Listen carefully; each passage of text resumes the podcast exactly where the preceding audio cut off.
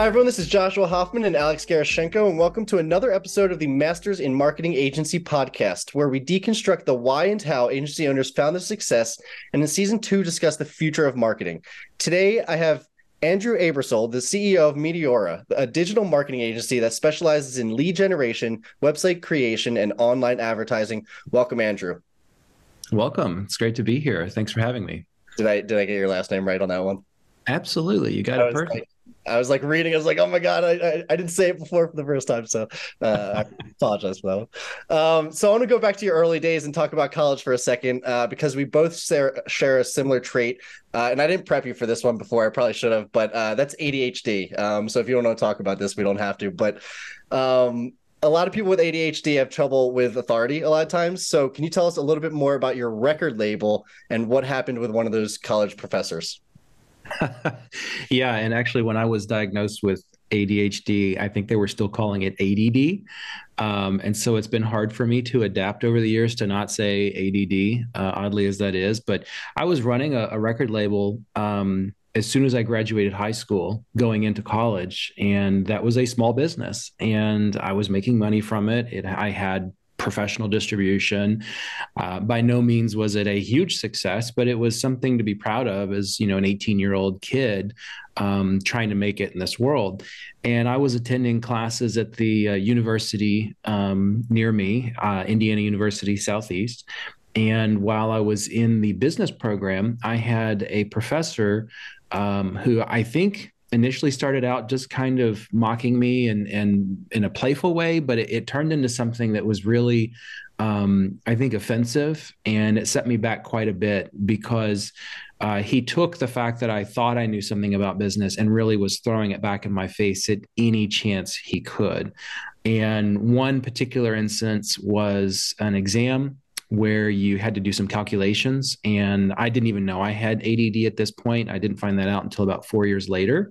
And when he uh, saw my test, I'd made some mistakes. And it was one of those where if you make one um, mistake in the calculation, the entire thing is wrong.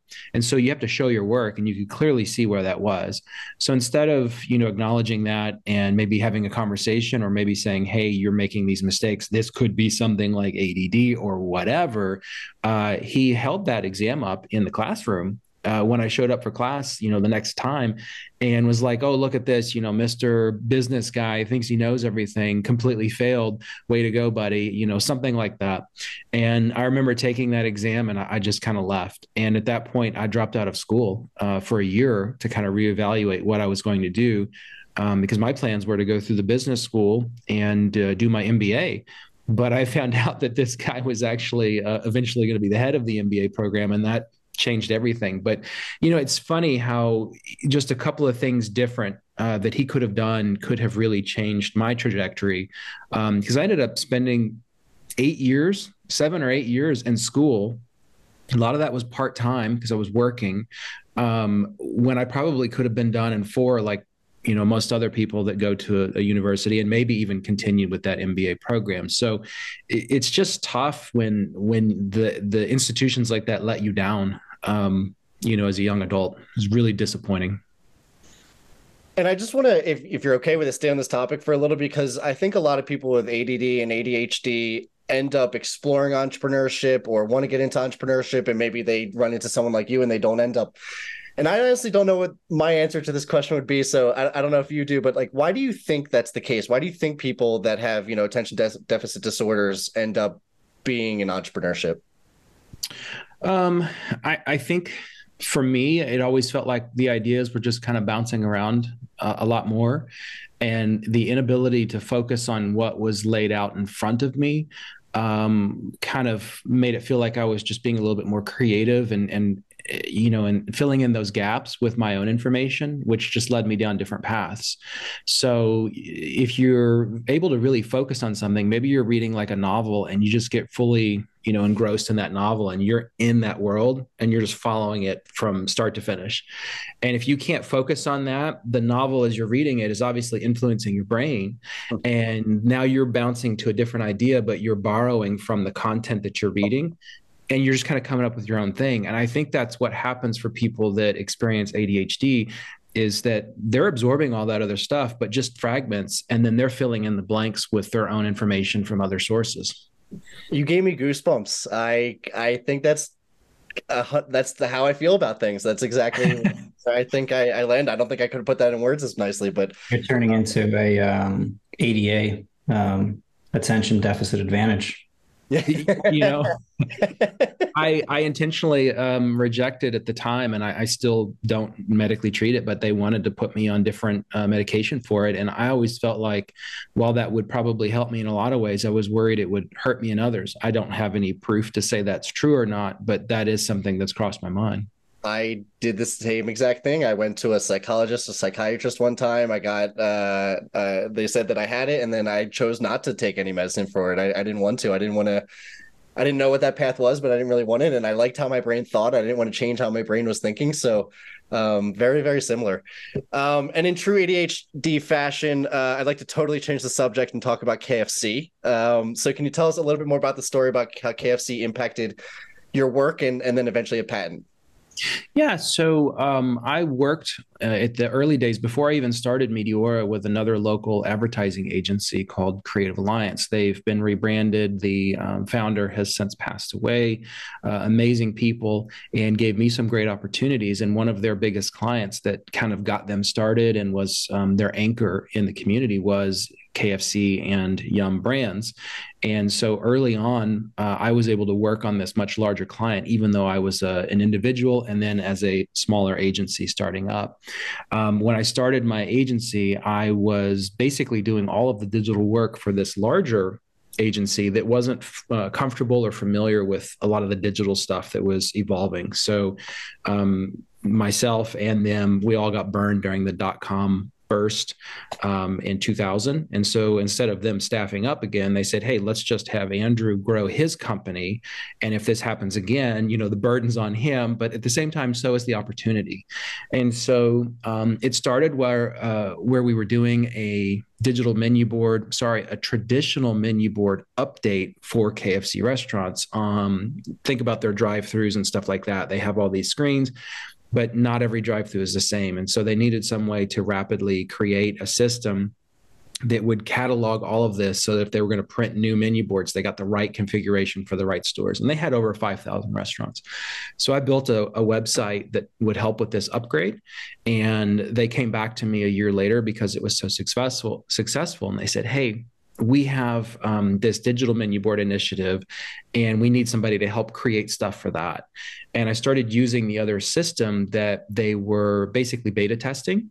And it was, to me, it felt like if you were going to use M S DOS to do updates on systems, like you had to plug in a laptop, you had to go to the location, you had to know the, the file library that you were managing on your own. And when you think about this, with all those different configurations and five thousand restaurants, there's no way you can manage that at an enterprise level um, with any kind of efficiency. So I kind of took some software I'd already built that had drag and drop functionality at the time and um, said, okay, well, what if we created a slick front end that had um, you know, user level management, so franchisees and corporate could have the appropriate access levels to the appropriate screens. We build kind of a drag and drop calendar system, similar to what you would see on any, you know, Outlook or Gmail uh, setup, and create a library of assets. Stuff that needs to be locked down, you lock it down. Stuff that needs to be customizable or flexible, you allow those to be customized, create hooks to integrate it with the P O S system. And now you have like a, a drag and drop, very beautiful, easy to use system that you can do from, you know, the comfort of your home or your office without having to bring a laptop into the restaurant and change this stuff.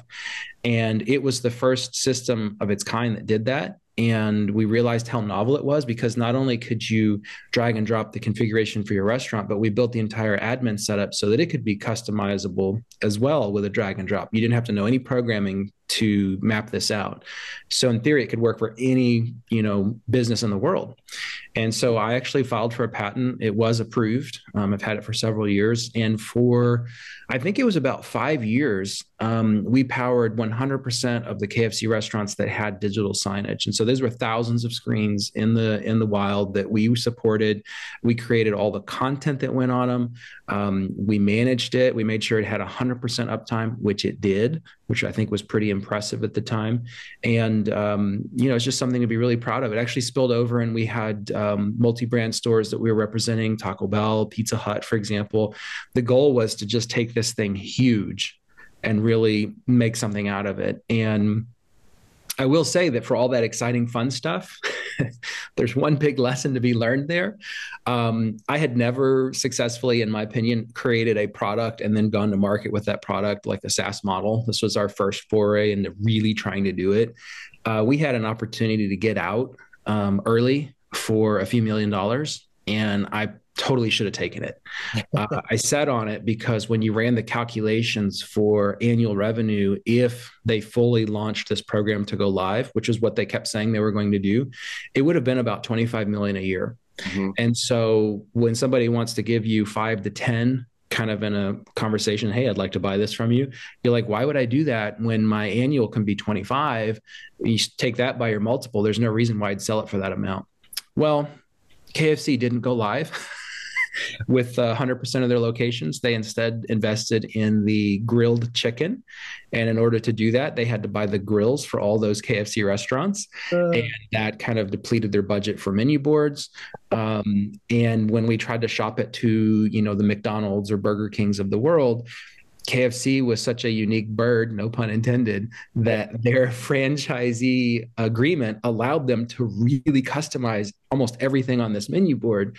But a McDonald's or a Burger King, even though they say have it your way, right, their their kind of agreements are a lot tighter. So you don't have that customization, which means that the advantage of our software um, was not important to them because they didn't need it. And so they just kind of went with whatever else they had.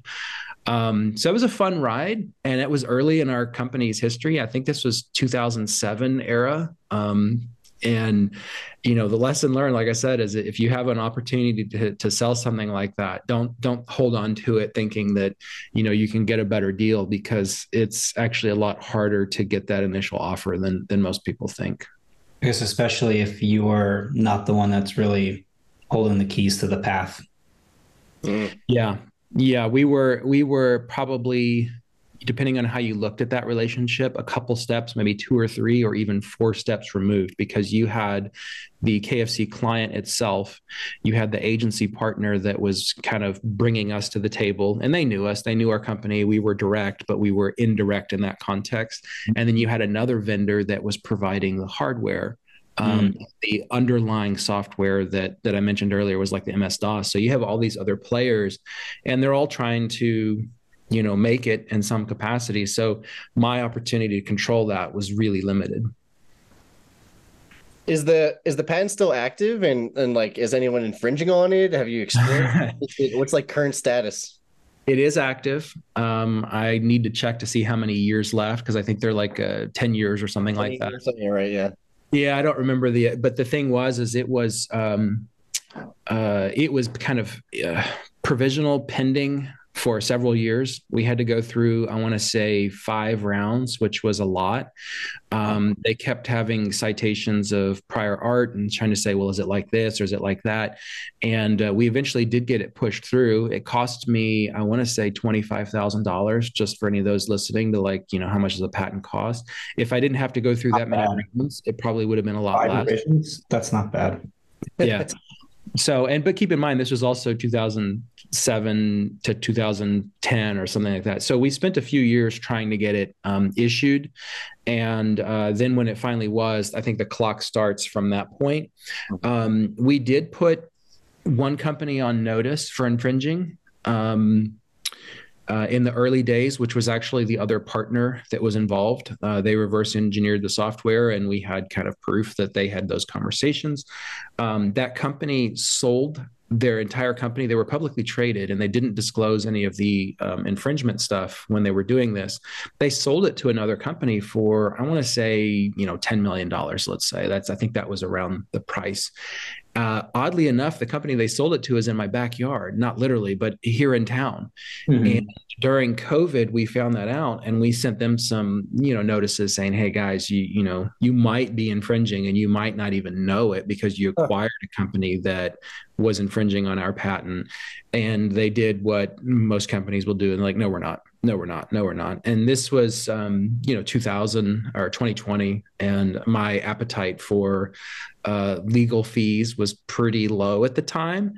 Um, and, you know, I think it's not a, it's not a, no, I'm never going to look at it and call somebody out, because I think every company at this point in time is infringing, but the patent is only as good as your ability to defend it. And those lawsuits are not cheap. Um, I think everybody knows that. And they look at a company like us and they say, is this guy really going to take this thing all the way to court? What are, you know, risks, et cetera. Um, and I'm not confident that the patent itself is solid enough um, to defend, because if we had to go through five rounds and there was a lot of, you know, whatever, part of me thinks that my attorney, who's a great guy, um, did whatever he could to kind of, let's get this thing done so Andrew doesn't like freak out. But if it came to court, could they not pick it apart? Interesting. And I would say that there's probably a chance that they could. And so we've just not really um, pursued it. And I had to make the the tough decision about two years ago to say, am I going to focus on this um, experience of the past that could have a payout of maybe a substantial amount of money, but you know, all of that mental energy is going to go into this past thing that I'm no longer really even pursuing? Or do I want to repurpose that energy and try to grow my company and learn from those experiences and move on? And I chose to move on.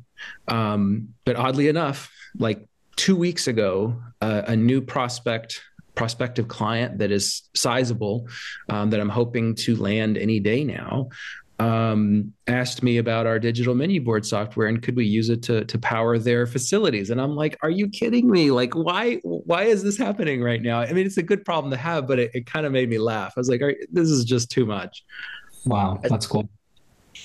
Yeah, David, let's, let's, let's go for it. Let's get a lawyer. Let's uh, get a GoFundMe page going. I'm, I'm ready, uh, to, get, I'm ready to go to work. I'm, I'm not kidding. I, I Every single time. So, sorry again. Oh, I, was, I feel the same way about patents. I went through the patent process. We ended up dropping ours um, just because the legal fees were getting too crazy. And um, and also thinking about the amount of clauses that we needed to strike out in order to push it through. How enforceable was it going to be? So I just say, you know, push ahead and just do what you got to do to get your product out early. Yeah. Speed, I think, is key. Oh, sorry. Oh, yeah. Oh, yeah. Oh yeah, I agree with Andrea. Push ahead, get your product out early. Speed is speed is key, and then you know if you're going to be if you're going to grow to be a huge company where you're going to have the bank account to enforce the patent, then maybe. But um, you know, thinking about like every dollar as as a soldier when when you're a startup, you know, how many of those do you want to put on the front line for a patent as opposed to growth? Yeah, because if that fails, I mean, you've just wasted a substantial amount of time, money, and energy on something that didn't project your business forward um, at a time when you probably needed to be focusing on pushing it forward, uh, because every every moment your competitor is is moving, you're kind of stuck fighting against something that you've got, which may not be a whole lot. Like the way that patent is worded, technically every um, drag and drop system on you know WordPress, Wix, every single one of these companies is infringing on my patent for these drag and drop customizable interfaces. Um, and you look at that and you say, boy, that's a pretty broad patent. How, how could you effectively defend that? Because you would almost be stifling creativity entirely with one patent. It's like, eh, it's kind of absurd. So the three of us are going to start a crowdfunding. This is my A D D brain going. Crowdfunding patent company where you can crowdfund the the cost of a patent. Um, so speaking of that, I want to take a step back now and, and just, can you tell us a little bit more about your company? Yeah. So Mediaura started out twenty years ago as a software development company that was servicing, you know, that large ad agency as our main client, and uh, grew into a kind of a full service digital agency because eventually things came online that um, they needed help with, and they turned to their technology partner. So uh, search engine optimization was an early one. You know, how do we rank higher on Google with these websites? Um, mobile apps became a thing a few years later when the iPhone was released and people started to really adopt that technology. Um, social media was another one that didn't exist when we started that, you know, we had a leg up on because I already was used to running communities like that, just on a smaller scale. I'm sure you guys were part of forums and things like that before Facebook, so you kind of had an idea of what was going on. Um, and we just started, you know, adding on the different technologies that seemed like they had a good fit, while having a, a very talented agency Um, providing creative direction, um, helping us, you know, we would be a part of brainstorming sessions. So we're bringing the tech, they're bringing the marketing and, and advertising. And we learned a lot while doing that. I think both parties learned a lot. You know, we were getting up to speed on the tech. They were getting speed up on the uh, traditional marketing advertising.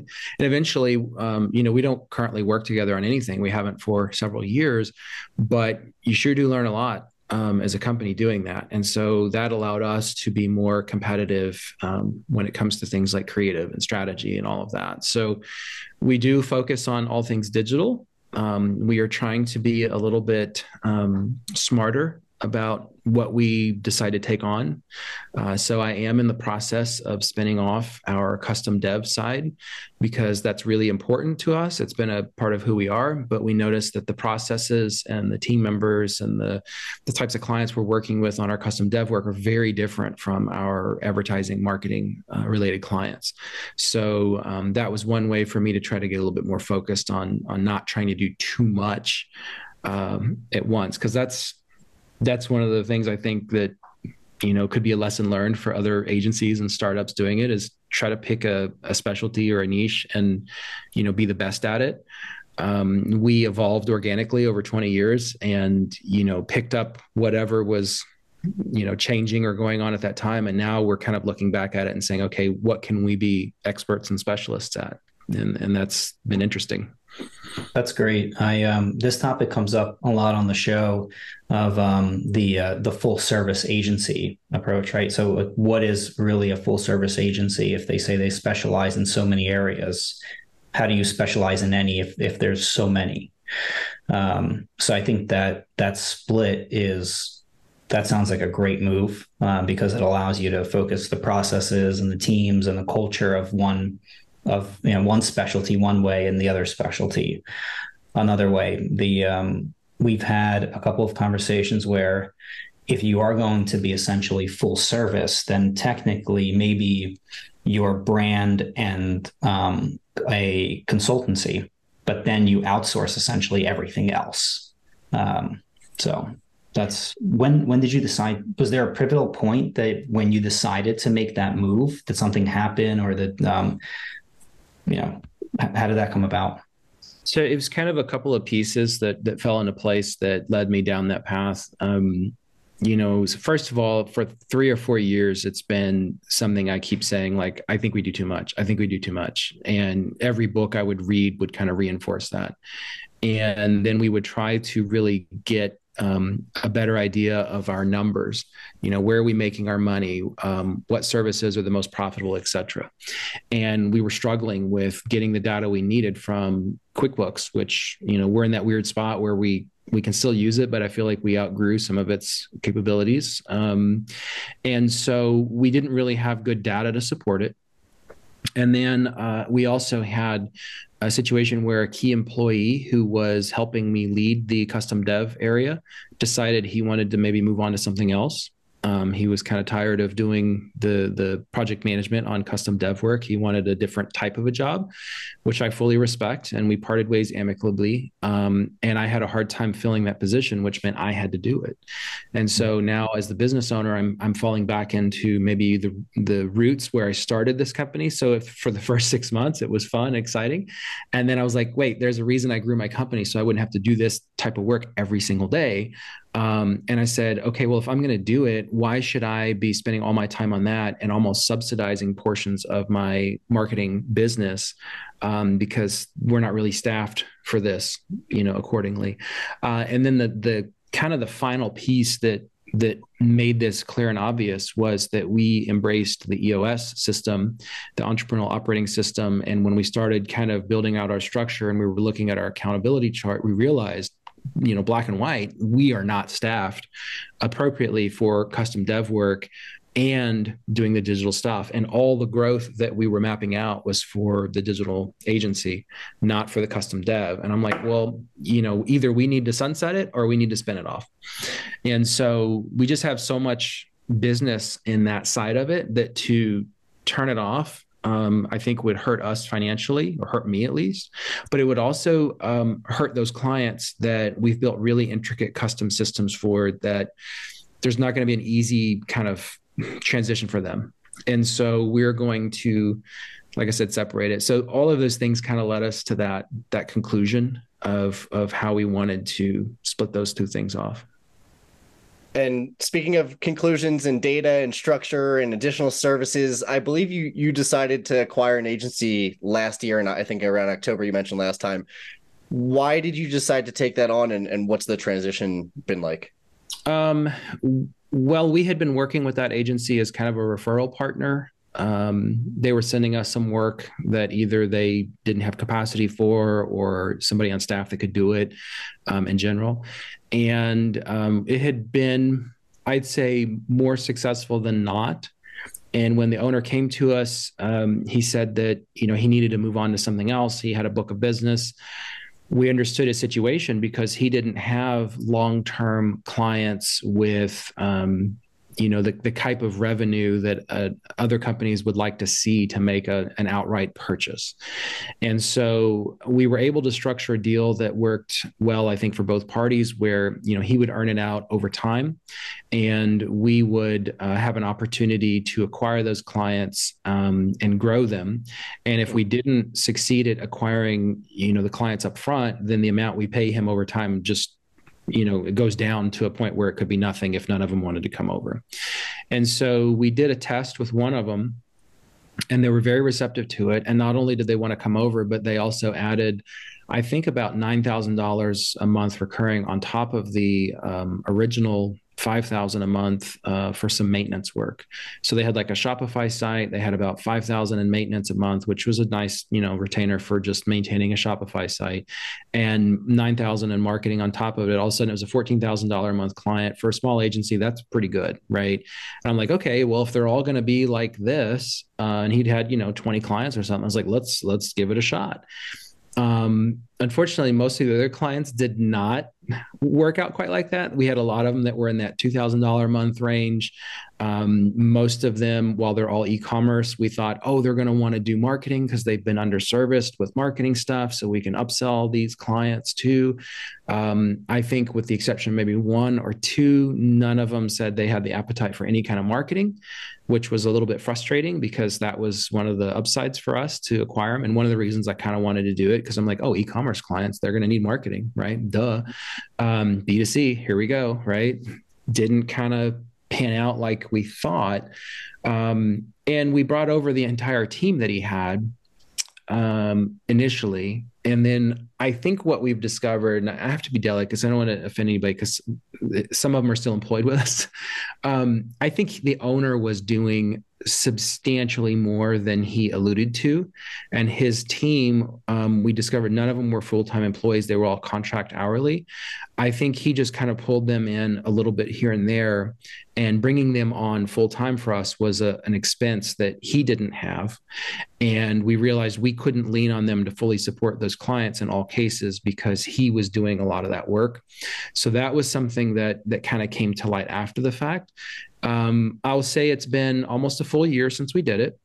Uh, financially, it's been a mixed bag. I would say that, you know, there's obviously an influx of cash when you add on a bunch of recurring um, clients like that, but without the team structure in a really good spot, that was tricky.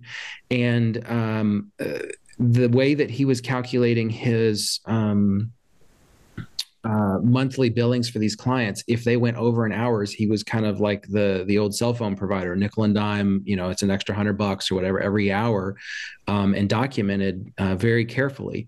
We typically don't go that route. We have fixed things. We try not to go over them, et cetera. And so his projections were about twice what we ended up netting from this because of those overages.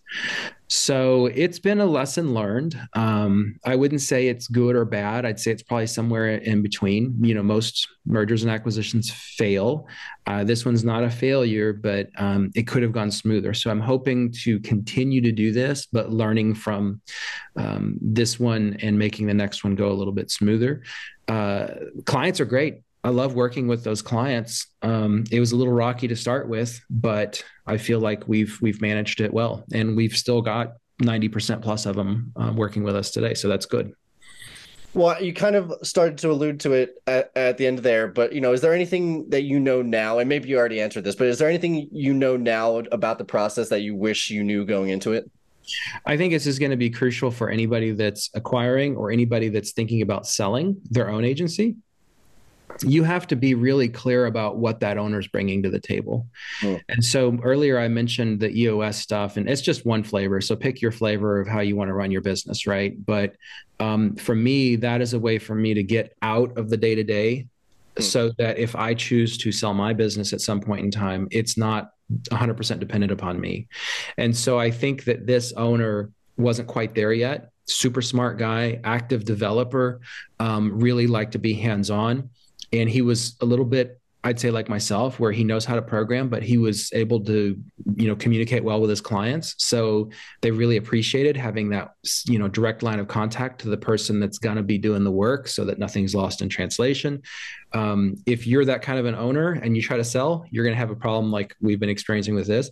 Or if you acquire a company that's got that kind of an owner, you know, they almost need to come along for the ride um, to make it work, because otherwise that that business is going to struggle to slot in with yours um, if you don't have that direct replacement for them. And that's rare. I mean, how many companies do you see where you can just go hire somebody that can be an account uh, account service manager and go back and do the the dev work? It's it's not very common. Usually the owner's that guy. Yeah, and they they say that the sign of a good C E O is actually the ability to totally take that person out and still run the company uh, just as well as it, it would be, which sounds counterintuitive to a C E O, right? Like, you know, it it sounds backwards to tell a C E O, like, actually, your job is to be able to remove yourself and have the company still run as is. Um, but at the end of the day, I think that's the sign of a, a true company and a, or a good company and a true C E O uh, and everything. Before I get to some of the last questions uh, that I tend to ask to everyone, I, I just want to kind of focus now a question just quickly on the future. Um, so, you know, for lack of a better question or wherever you want to take this, where do you see your agency going in the next five years? And, and how do you see the movement of marketing with all the changes lately? Yeah. Um, you know, our goals are pretty clear when it comes financially. We want to be a ten million dollars agency in five years. Um, the way that we're going to achieve that is through embracing our lead generation services. Um, our number one skill set or niche is, is in healthcare, specifically behavior healthcare and addiction treatment. And so that's going to be a big part of our growth strategy, to fully embrace all of that experience uh, that we have and, and doing the lead generation for those services. And that's going to include obviously websites, because you got to have a good web, you've got to have a good website. It's got to rank fast, you know, or rank well. It's got to be fast to do that. Um, so some of those development things are still a part of it. It's just not that, that custom stuff. So I think by streamlining kind of what we're doing, focusing on specific industries, you know, education is a big one that we've had experience at. You know, universities need students just as, you know, behavioral health places need patients, right? And so there's a, there's a good fit there.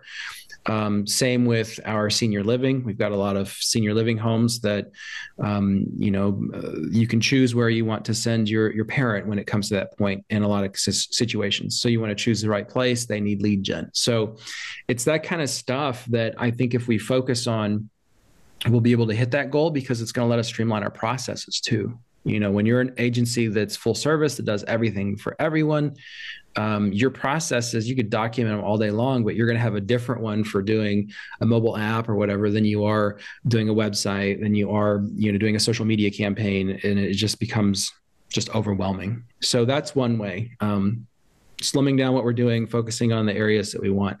The other part of it is, uh, I, just like everyone, I'm a little bit excited and terrified about A I and how it's replacing, you know, a lot of things. We've been early adopters to it and making sure that it's allowing us to work smarter, not harder, while still maintaining our, I think, quality and um, following it closely from an ethics standpoint and making sure that we're not just, you know, cutting quarters with it, but using it to do more, better, quicker, um, and passing that on to the client. So I think that by doing it um, the right way, it's going to allow us to scale a little bit easier to hit that goal, so that not only are we at our, our ten million dollars uh, mark, but we're also doing it with the net profitability that we want. And that's something that we as a smaller agency have struggled with year after year. You know, we'll have those booms and busts, those cycles where it's like, wow, we really grew. And then you look back at it and you say, yeah, we grew, but to at what cost, right? We we weren't as profitable trying to scale or grow. Why did that happen? And so I'm hoping that with these tools and some of the new processes and our new approach to this with streamlining it will help us grow there successfully and stably, um, so that it's something we can maintain and we don't hit ten million and then yo-yo back down to five because we we couldn't handle the growth. And I guess before I jump into some of my last questions, you know, you mentioned ethics and doing things the right way. And I know that volunteering means a lot to you. So I just want to at least get this in here a little bit. Uh, you know, you've volunteered for Healing Tree, Kentucky Humane Society, Goodwill of South, uh, Southern Indiana, Family Health Centers of Southern Indiana, uh, and maybe more. But I just want to give you some a few minutes to, or a minute or whatever it is, uh, to talk about what volunteering means to you. Yeah, it's um, interesting because when you think about traditional volunteering, you think about, you know, going down to the soup kitchen and, and ladling out soup or actually handing out things to people. And, you know, my family did that. That's that's nothing wrong with that by any means. I wish I was that person. Um, I have a an issue with uh, meeting new people sometimes. And I also uh, have a, a, a time constraint. And so what volunteering has meant for me over the past several years is being able to give back to those organizations in the form of free services or substantially discounted services, um, so that these nonprofit organizations that are doing great work to help people or animals or whatever the case may be are able to spend that money on things that um, can make the budget go further, that can make the bigger impact. And so when it comes to things like their websites or some marketing initiatives, we do everything we can to kind of help that, because that's something that we're experts at, that we can do uh, efficiently and help them save some of that money um, so it can go to other places. So we've taken on several organizations over the years. You know, the, the Humane Society, the Kentucky Humane Society is one we've been with. I was trying to calculate it the other day. I want to say two thousand seven. So we've been with them. We've built three or four websites, a couple of them for free, a couple of them on a shoestring budget. Um, you know, we provide a lot of stuff for them, um, is, is cheap or free when possible. And it's really helped, I think, make a difference for that organization and several of the others. You know, the Healing Tree is a great one that I was on the board with for six years, I think. I just rolled off this January to let some fresh energy come into it, because I think that's important. But I've seen that organization organization grow from something that was pretty cool when it started to something substantially bigger. You know, they're doing bigger. They just did a big gala in New York City. So they've grown from a smaller kind of Kentucky-based organization to a national and even international um, footprint. So it's nice to see that happen. And I think it's nice to be able to give back. Um, it's not just about growing our business for the sake of us. You know, when I grow my business, I like to think it's helping not only the, the customers, because, you know, they have to come first. It's got to help them expand their business. But my employees, I feel like they're being enriched um, in their lives in some capacity, and the community as well. You know, that's where we live, and we want to make it a better place as well. So ten million dollars agency for me doesn't mean I'm going to buy more stuff. It means I'm going to be able to do more for more people um, to improve their lives too. Uh, that's amazing. Mm-hmm. Uh, and I think, I think honestly, you might impact more people in that way as well. Sorry, Alex, were you going to say something? No, no, just, yeah. Applauding the way you think. No, that's yeah, great. That's, that's exactly what I was thinking. I didn't know, I didn't know how to say that, uh, but applauding the way you think, I, I yeah. um, and now the questions uh, that I tend to ask at the end uh, that I've been alluding to, um, if you had to teach something to other marketers, what would it be? Well, um, don't box yourself in. Um, and I mean that in the the name of your business or the, you know, the the service that you provide. We talked a lot about being kind of a niche, understanding your expertise, don't do everything. But I think if you are a small business, you need to be able to pivot rapidly and and make those changes. So if you kind of called yourself, I always used to joke, like if I called Mediaura, Andrew's website design company, and you know, two thousand three, um, I'd have a harder time pivoting because people would just associate me with, with website design, right? Um, and the reason I'm saying that is our industry is just changing quicker right now than it ever has. And so you may start out right now saying, hey, we're going to be um, social media gurus, and that's all we're going to do for people. But you may find that with some of these A I tools and just the younger generation being kind of born into social media, that more and more companies are able to do that themselves, and your opportunity to sell that service to customers is dwindling. This is just a hypothetical. It's not saying that that's what's happening, but it, it kind of is in a lot of ways. Um, and so you might have to pivot and say, well, we're not going to just do social media. We need to change how we're going to do that. And so that's what I mean when I say don't box yourself in. Um, it is important to pick something and really give it a go. But if you do need to pivot, that might be the necessary, you know, course, as opposed to folding and going under, right? Um, And I would say the other part is don't be afraid to fail, because if you're afraid to fail, you're never going to succeed. And when you do fail, you better learn from those mistakes and do better the next time. And that's just part of growth. That's great. Um, next question is uh, a lot of the reason that we ask this question now is because, you know, we've talked about it on previous uh, episodes, but we're trying to build a community around, you know, the guests that we have and being able to share business. And obviously, you know, we've talked about full service, but you know, it's hard for anyone to actually be full service. And a lot of times you get clients that, you know, ask something that you're just not either well versed in, or you're not great at, or you just don't have. Um, so the question is, how can you work with other marketing agencies, and what services can you partner with other agencies? Yeah. Um, me personally? You personally, or the, or the firm? Yeah. So the, the thing is, is when you say you're full service, a lot of other companies don't want to work with you because the back of your mind, you're like, they're going to take my client, right? They're going to, they say they do everything. Right. And I think the reality is, is anyone that says they do everything, somebody's out there saying, but do you do everything well? Right. Is that, the, is that what's going on here? So I think it's important to be able to know where you do things well and find people that complement those skill sets. So for example, we have um, some amazing, you know, equipment for video production and photography. And we have some people that are pretty good at it in-house, but that's not their full-time position. They you know, do design work, or they do social media, but they also know how to use a camera, right? So we do some basic stuff in-house when it comes to that, because sometimes you're doing a website and they just need a couple headshots or whatever, right? But sometimes you've got a client that needs some really amazing headshots, and they're maybe beyond the skill set that we have. And we know where our limits are when it comes to photography and videography. And so we'll pull in agency partners that we've cultivated over the years to do those larger or more elaborate projects successfully. And we're transparent about it with our clients up front, and everybody wins. And so that's just one example. But if you have opportunities to partner with other people that complement what you're doing, then by all means do it, because it's going to make you better. Uh, I know for a fact that those video partners I bring in are not going to try and turn around and sell my client on a website. So it makes it very easy for me to do. So I think that's something that that people need to think about. Um, I to cut, cut in here.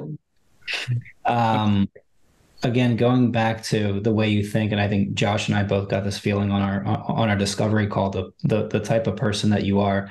Most people answer that question with what they can do for others. Literally what I was going to say. That's literally what I was going to say too. Yep. Sorry. Yeah. It's going. Just like a completely selfless answer. And uh, that rarely happens. So thank you. That was great. We can do now, this. We can do that. We can do this. I, I feel like I've lost more deals when I was younger by trying to be that person.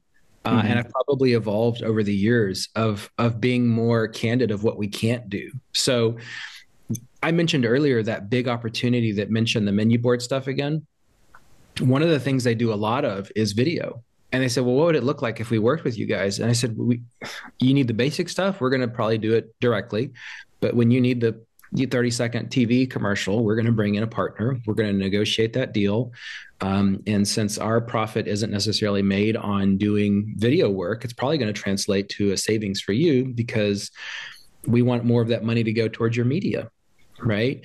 And I said, if you want to gauge us on our video skills in house, I mean, I don't know, it's like we're, we're five or six, right. You know, and, and that's just not our thing. Where, where our expertise is, is getting the customers for you, the lead gen. And I can't speak on behalf of the client, but I kind of feel like if somebody's across the table talking to you about this and they're telling you their weaknesses, you've got to almost believe their strengths. If that makes sense. You can't be a ten at everything, right?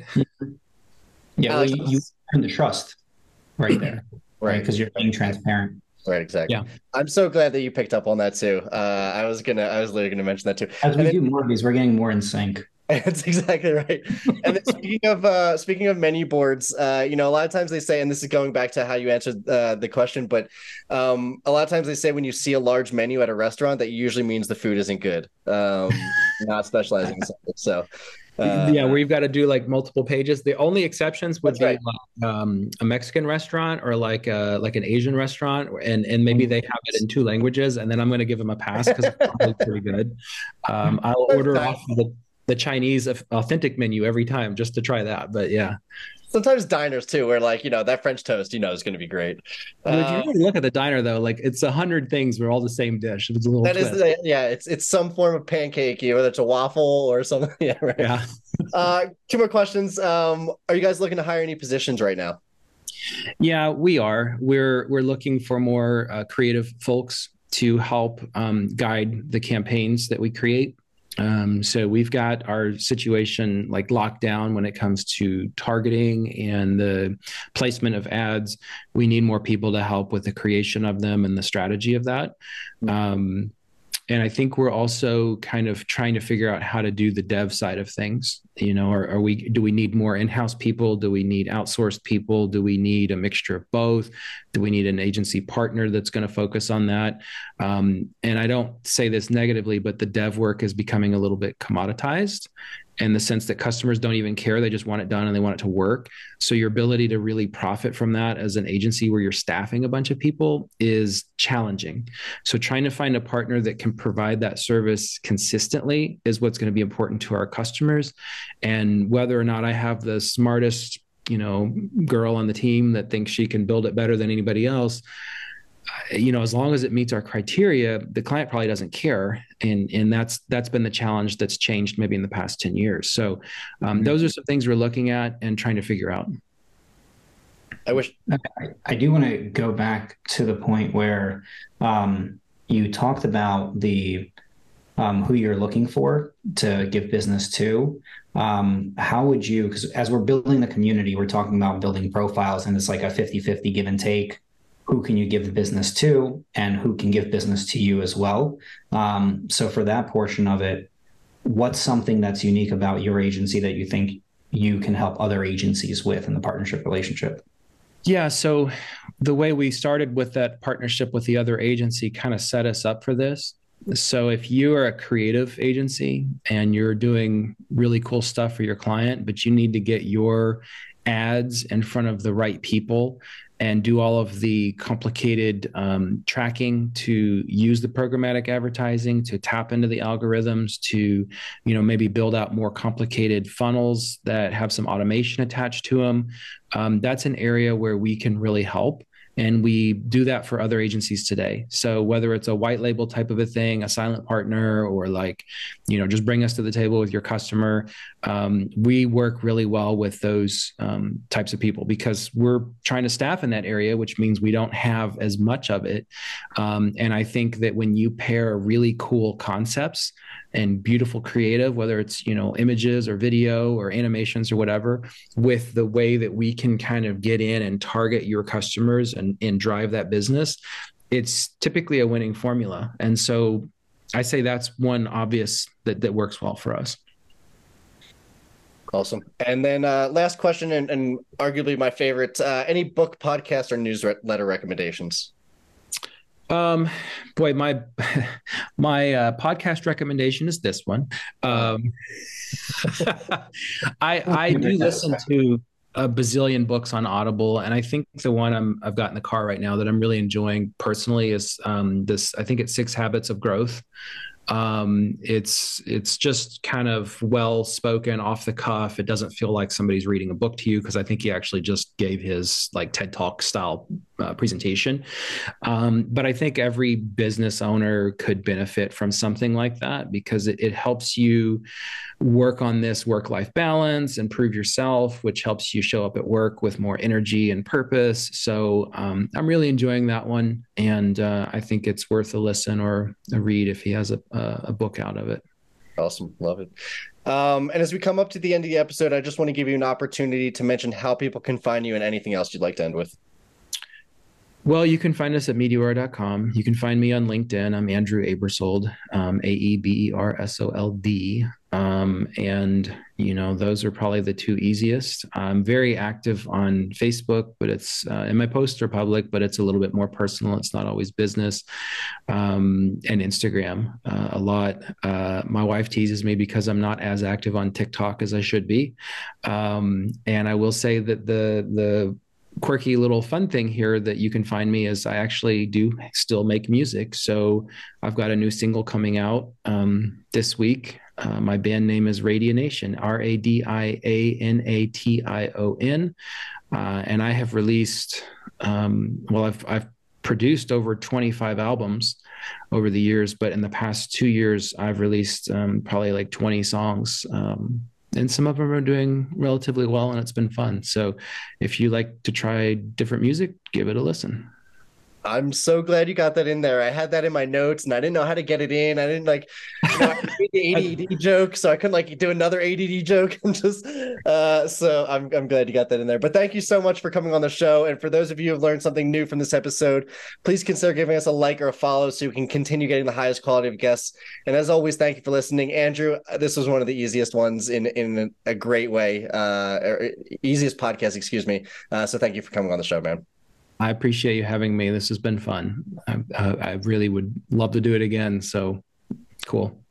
Also, yeah, we're going to potentially do it as a, uh, we're going to hold roundtables within the community. So yeah. That's going to be a cool opportunity to do it again.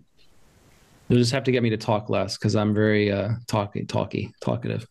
That's what you're supposed to do on these things. So I, I appreciate it. It makes my job easier. So. Exactly.